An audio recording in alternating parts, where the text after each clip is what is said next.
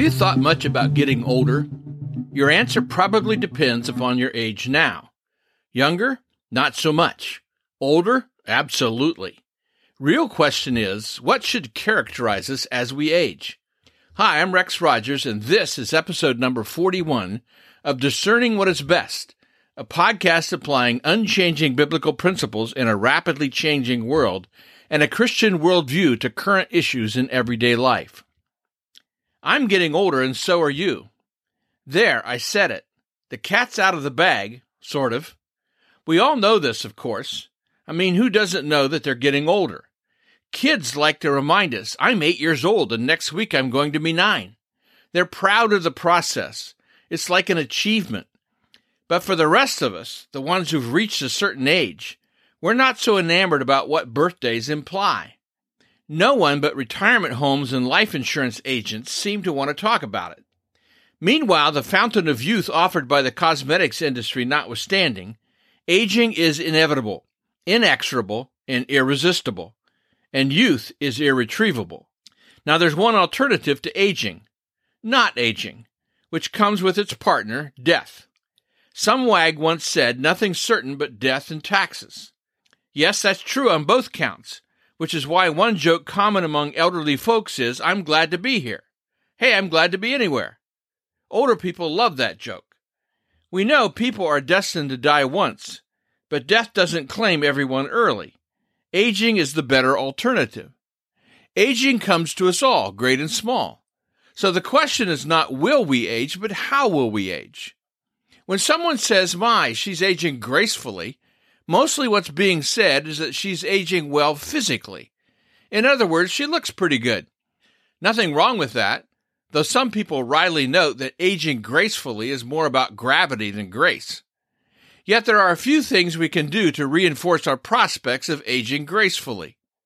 One of my mentors once said, Are you taking care of yourself?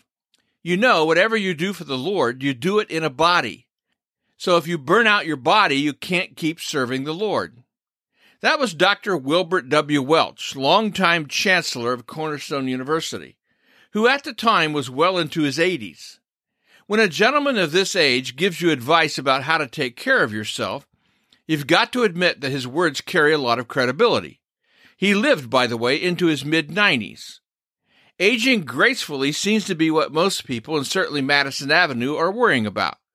To an extent, I have no problem with this. Like Dr. Welch said, taking care of yourself pays dividends.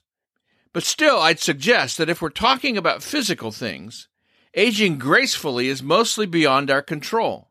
What happens, happens. My energy in my 60s is not my energy in my 30s. My eyes were once especially sharp. I won all of the Read the Sign Way Down the Road contest. Now I wear blended trifocal lenses and the beat goes on. Aside from the physical, there's another profoundly more important way to approach aging. We can consider what it means to age graciously, which is entirely within our control. Abraham Lincoln once said, Every man over 40 is responsible for his own face.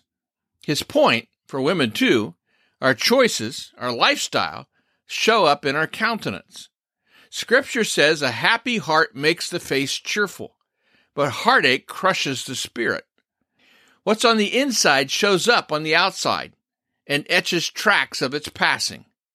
It's possible to abuse our body, mind, and souls with worldly excesses, binge drinking and alcohol dependency, drugs, including prescription opioids, unhealthy diets, cigarette smoking, little or no exercise, ongoing stress inducing behaviors like overwork and lack of sleep, a relentless drive for greater wealth, damaged and broken relationships, absence from church or other positive community, addictive pursuit of psychoactive drugs, sex, gambling, social media, or the internet, video gaming.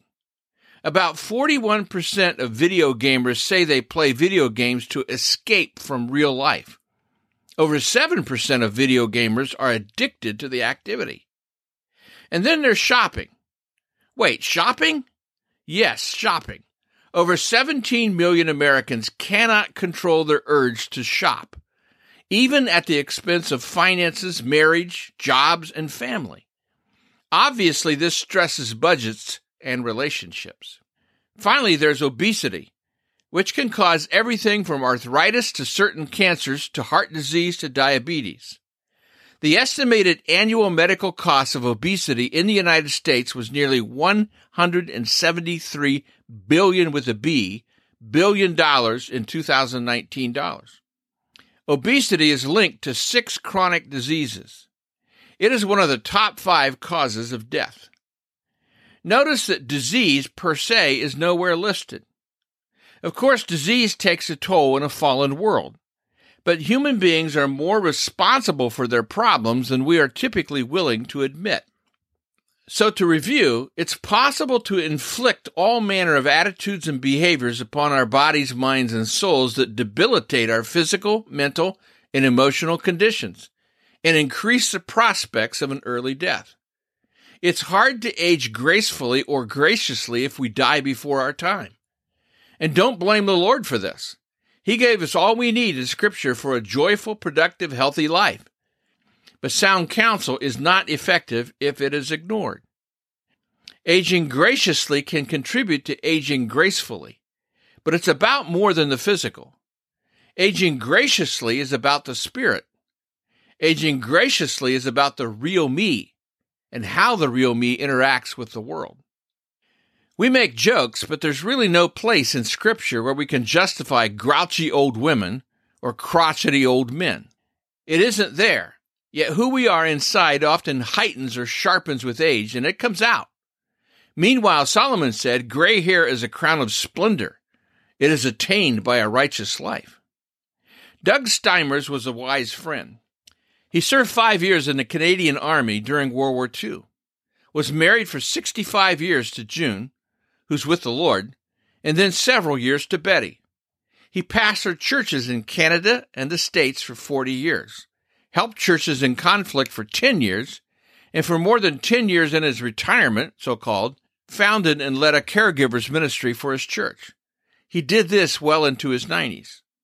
Reverend Steimers, or Doug to most anyone, used the word intentionality, meaning we should not simply grow older but closer on purpose to awareness of God's presence in our lives. He said, I often ask myself and others, how are we seniors using our last years for God? Doug said seniors should share more compassion than complaints. He recommended people do two things use your life intentionally for God and think about your motives broaden yourself, keep learning, keep being open to what God can do with you now, today, at this age. It's true that Doug, like Dr. Welch, was blessed with good health, which allowed him to remain active. But he also made decisions relative to his activities.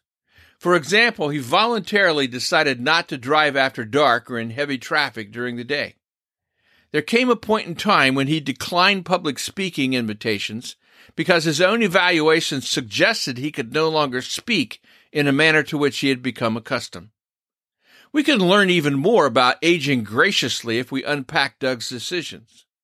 In thinking proactively about his life, he offered us a model. He didn't keep going out of some spiritualized sense that he must because God demanded it. He didn't wait until others felt he should not continue to serve. It's always difficult, and it happens a lot when an older person refuses to stop or change long after he or she should have done so. Doug didn't associate his worth with his ability to do certain things. Not doing these things didn't create for him an insecurity problem. No, his sense of who he was rested in his relationship with the Lord. Doug knew God is in charge of aging as well as serving, ministering, and working. Dr. Welch modeled a similar process for me, too. In his 80s, he chose a time and he resigned from boards. He decided not to continue speaking publicly when the rest of us still wanted him to do so. And he made personal arrangements regarding he and his wife's future living and care. I honor Dr. Welch and Reverend Steimers for their godly examples of proactive stewardship. Aging. We can fight it and complain about it, or we can consider it a blessing and use it. That's what I learned from Wilbert Welch and Doug Steimers. Aging gracefully is okay, but might be selling our potential short. Aging graciously is a way to multiply a positive impact upon others in our later years. Aging godly is another level. Who better to proclaim God's faithfulness than older people? I understand our Rogers family verse better now than when my wife Sarah and I chose it at the birth of our first child in January 1976. The Lord has done great things for us, and we are filled with joy. Psalm 126 3. Aging ones know, surely goodness and love will follow me all the days of my life, and I will dwell in the house of the Lord forever. Aging gracefully, graciously, godly is a worthy legacy. Well, we'll see you again soon.